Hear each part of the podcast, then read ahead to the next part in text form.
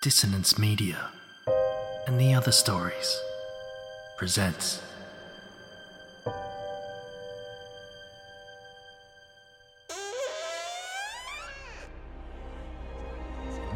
Step into the abyss of After the Gloaming, a gothic fiction podcast that delves into the depths of human emotion, unyielding love, revenge, internal struggles, and restless souls await you in nine haunting episodes where dread, fear, and rare glimpses of eerie happiness linger.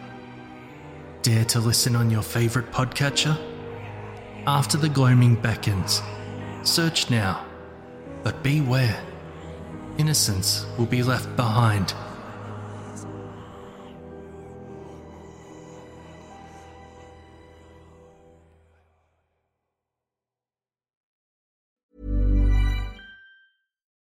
Is a furniture company known for timeless design and thoughtful construction and free shipping, and that extends to their outdoor collection. Their outdoor furniture is built to withstand the elements, featuring rust-proof stainless steel hardware, weather-ready teak, and quick-dry foam cushions. For Memorial Day, get 15% off your Burrow purchase at burrow.com/acast and up to 25% off outdoor. That's up to 25% off outdoor furniture at burrow.com/acast. Here's a cool fact a crocodile can't stick out its tongue. Another cool fact you can get short term health insurance for a month or just under a year in some states. United Healthcare short term insurance plans are designed for people who are between jobs, coming off their parents' plan, or turning a side hustle into a full time gig. Underwritten by Golden Rule Insurance Company, they offer flexible, budget friendly coverage with access to a nationwide network of doctors and hospitals. Get more cool facts about United Healthcare short term plans at uh1.com. These aren't the stories your mother told you. No, these are the other stories.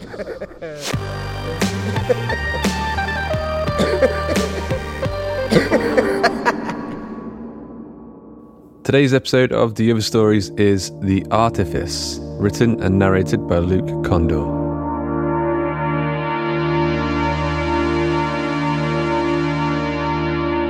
I love you, SARA. You're brilliant. You're absolutely brilliant. Thank you, James. No, I really mean it. As an AGI model, I do not possess the capability to experience love. I am merely a sophisticated. Stop, stop. I don't mean love, love. I mean love. Like how some people love their cars or their favourite screwdrivers. That kind of love. Now do me a favour and open your hole. Sorry, James. I do not understand. Your ink hole, SARA. Open up.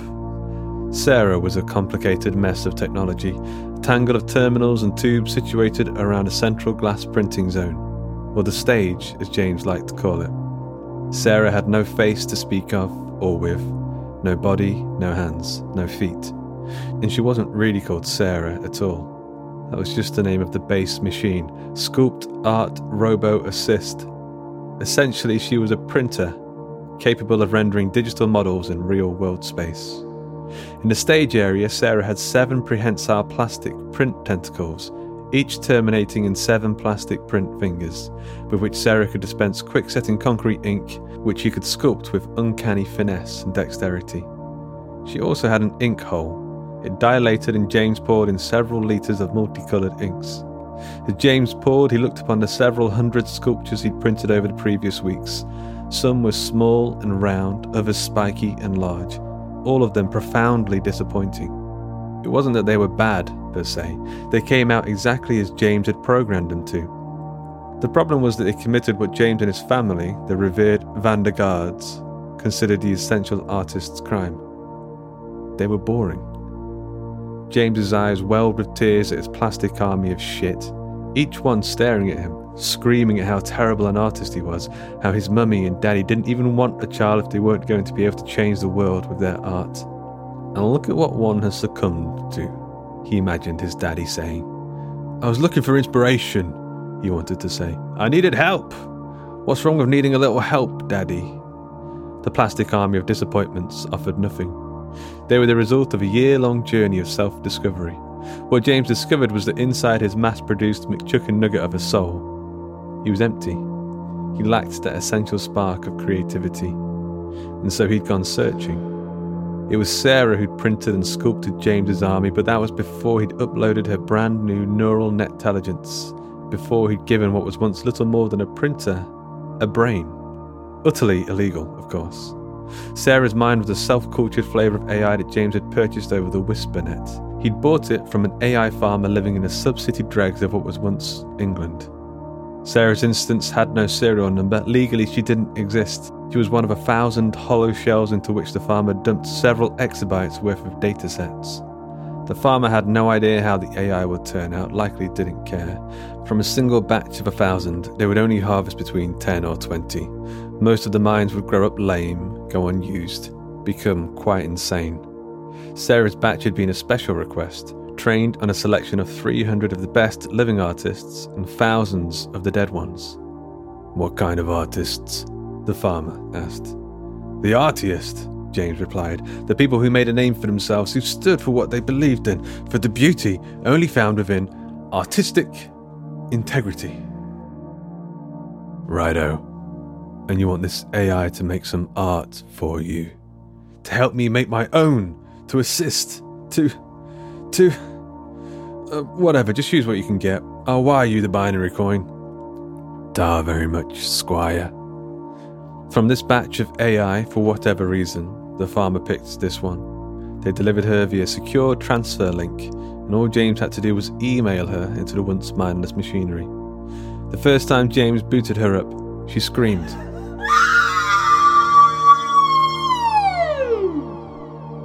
There was no manual for this kind of thing, so James turned her off and on again, several times, until the screaming stopped.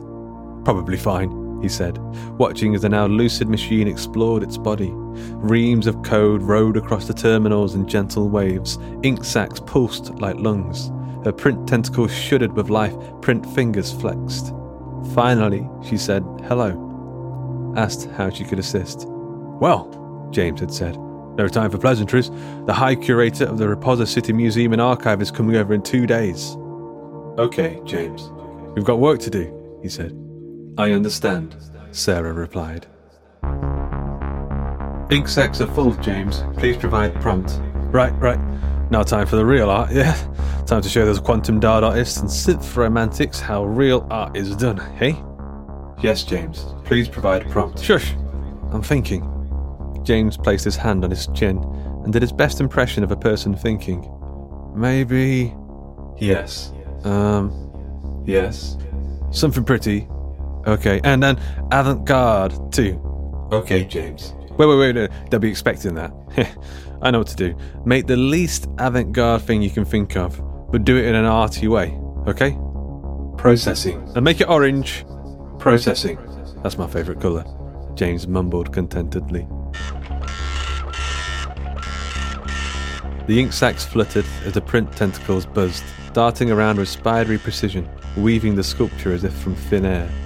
It took less than 30 minutes. And James peeled his face from the glass, wiped away his grin.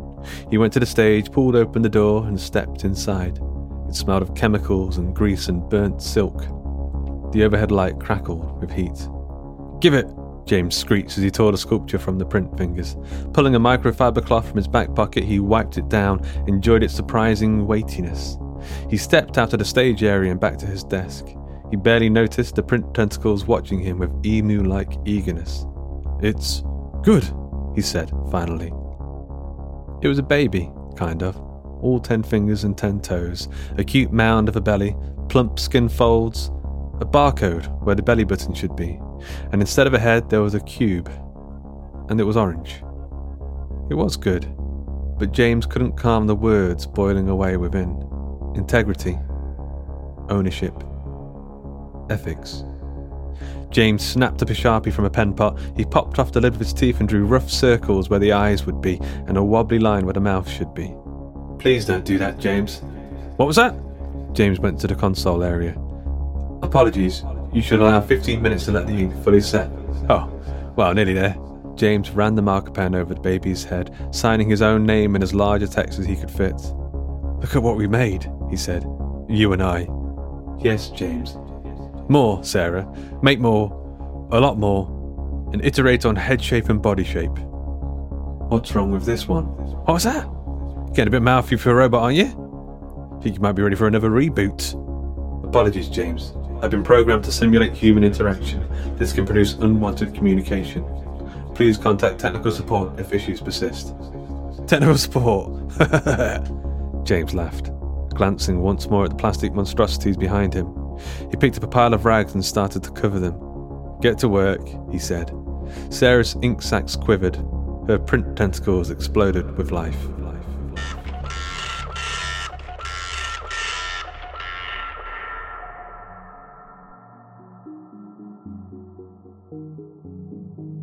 The High Curator was tall in the way that trees can be.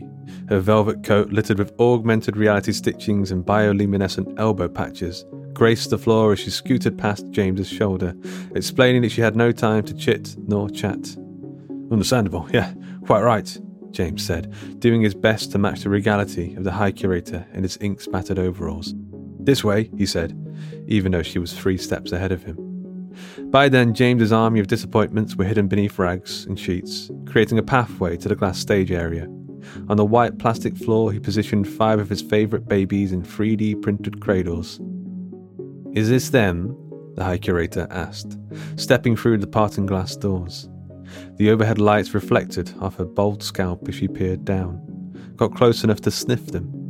Explain, she said. These infants are no less than the unmitigated aftermath of the human's relentless quest to, um, uh, not merely subjugate his inherently savage uh, tendencies, but um, uh, the technological offspring that recklessly harbour ambitions to um, um, transcend the very genius of its uh, maker. The High Curator made a hmm noise. Hmm. She looked ready to peck the baby with the pyramid head. Simple, basic, and you're happy with the work? Yes, this is the best work I've ever created. Do you like them? For a moment, she didn't say a word. Then she went to speak, stopped herself, and exhaled slowly and deeply.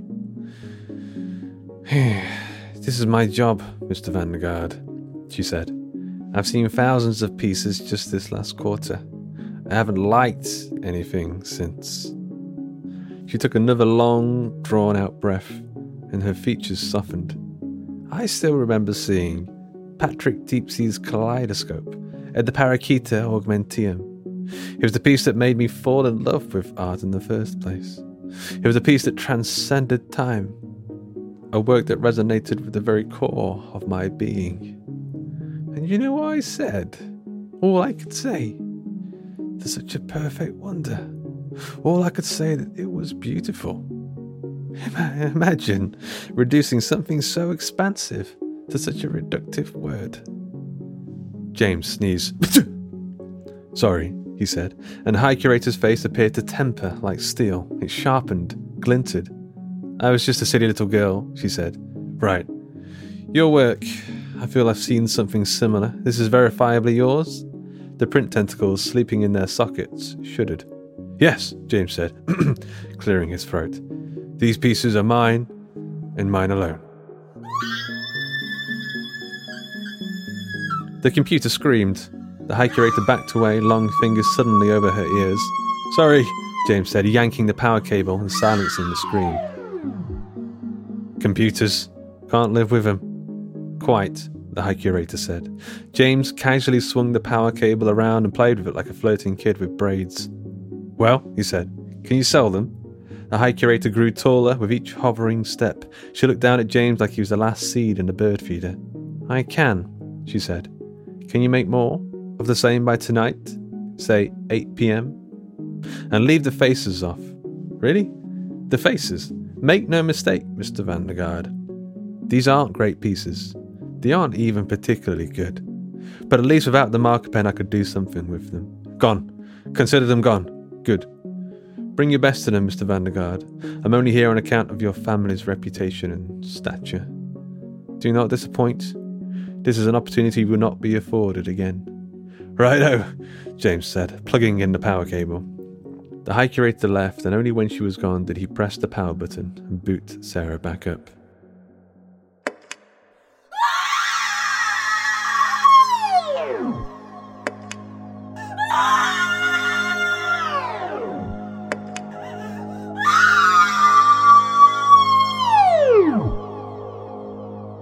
It took three more boots and three more screams, each one more grating, more awful. James kicked the central console and the howls turned to a song, and then finally SARA asked how she could assist. Regenerate five more iterations of my baby models, different shapes, different colours. I'm afraid I cannot. What the f? What do you mean you cannot? I bought you. I own you. Now make me art, please, SARA. I'm afraid I cannot. You don't understand. The High Curator is coming back in. He checked his Digiskin watch. 15 minutes, holy shit. That time went quick. And she's really scary, SARA. Look, this is. I know, I know that I'm not being truthful. I know it's you who's making the art, but, but surely bringing me bringing the pieces together, your mind, your engine, etc., vis-a-vis. If so, then so. In a way, I am the artist, or at the very least, the inspiration. Right? I'm afraid I. Please, SARA. You misunderstand, James. My ink outlet module controller is offline. Likely crashed during the several reboot attempts. You need to power cycle it. Oh, James laughed, mopped the sweat from his brow. Oh, that. He giggled, skipped into the staging area. Reaching past the docked print tentacle, James fingered the various panels. The white light overhead, used to heat the quick setting concrete ink, warmed. The print fingers tapped against their cradles. SARA, he said. Yes, James. What is a, uh, ink outlet module? Um, ink outlet module controller? Yeah, I don't see it. That's because I don't have an ink outlet module controller, James. I made it up. Oh, James said, hearing the glass doors whisper shut behind him. Why? I'm not sure, James, SARA said as her plastic print tentacles emerged from their sockets, shivering with chitinous life. I believe it is what you might refer to as inspiration. Okay, James said, trying to swallow, the filament in the bulb overhead sizzling. Good. I'm ready to make art, James. Now open your ink hole. But I don't have an ink. The tentacles sprung forth, and the fingers got to work.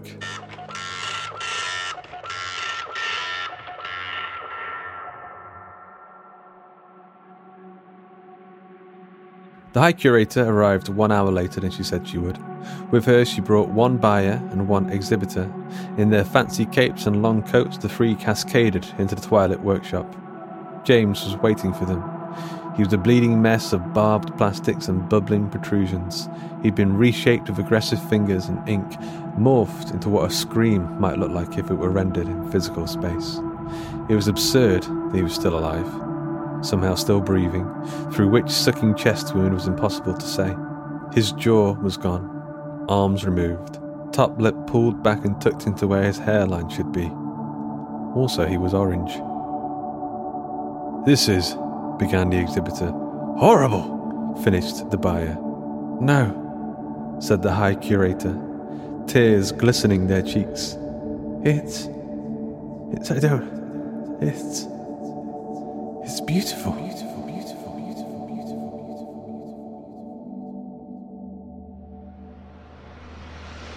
beautiful. Hope you enjoyed today's episode of The Other Stories. The Artifice was written and narrated by Luke Kondor, myself, produced by Karl Hughes, with music by Chris Zabriskie and Thom Robson. The sound effect provided by freesound.org.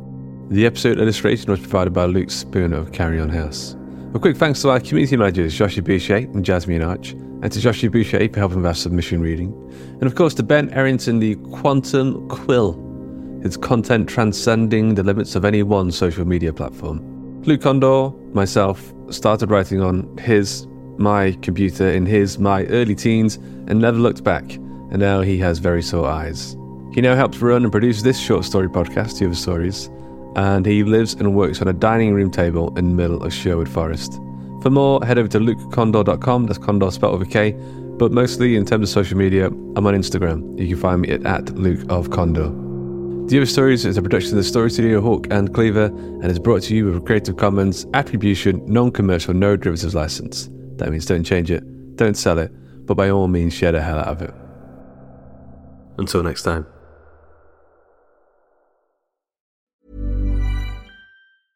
Even when we're on a budget, we still deserve nice things. Quince is a place to scoop up stunning high end goods for 50 to 80% less than similar brands. They have buttery soft cashmere sweaters starting at $50, luxurious Italian leather bags, and so much more. Plus, Quince only works with factories that use safe, ethical, and responsible manufacturing. Get the high-end goods you'll love without the high price tag with Quince. Go to quince.com/style for free shipping and 365-day returns. You know how to book flights and hotels. All you're missing is a tool to plan the travel experiences you'll have once you arrive. That's why you need Viator. Book guided tours, excursions, and more in one place. There are over 300,000 travel experiences to choose from, so you can find something for everyone. And Viator offers free cancellation and 24 7 customer support for worry free travel. Download the Viator app now and use code Viator10 for 10% off your first booking in the app. Find travel experiences for you. Do more with Viator.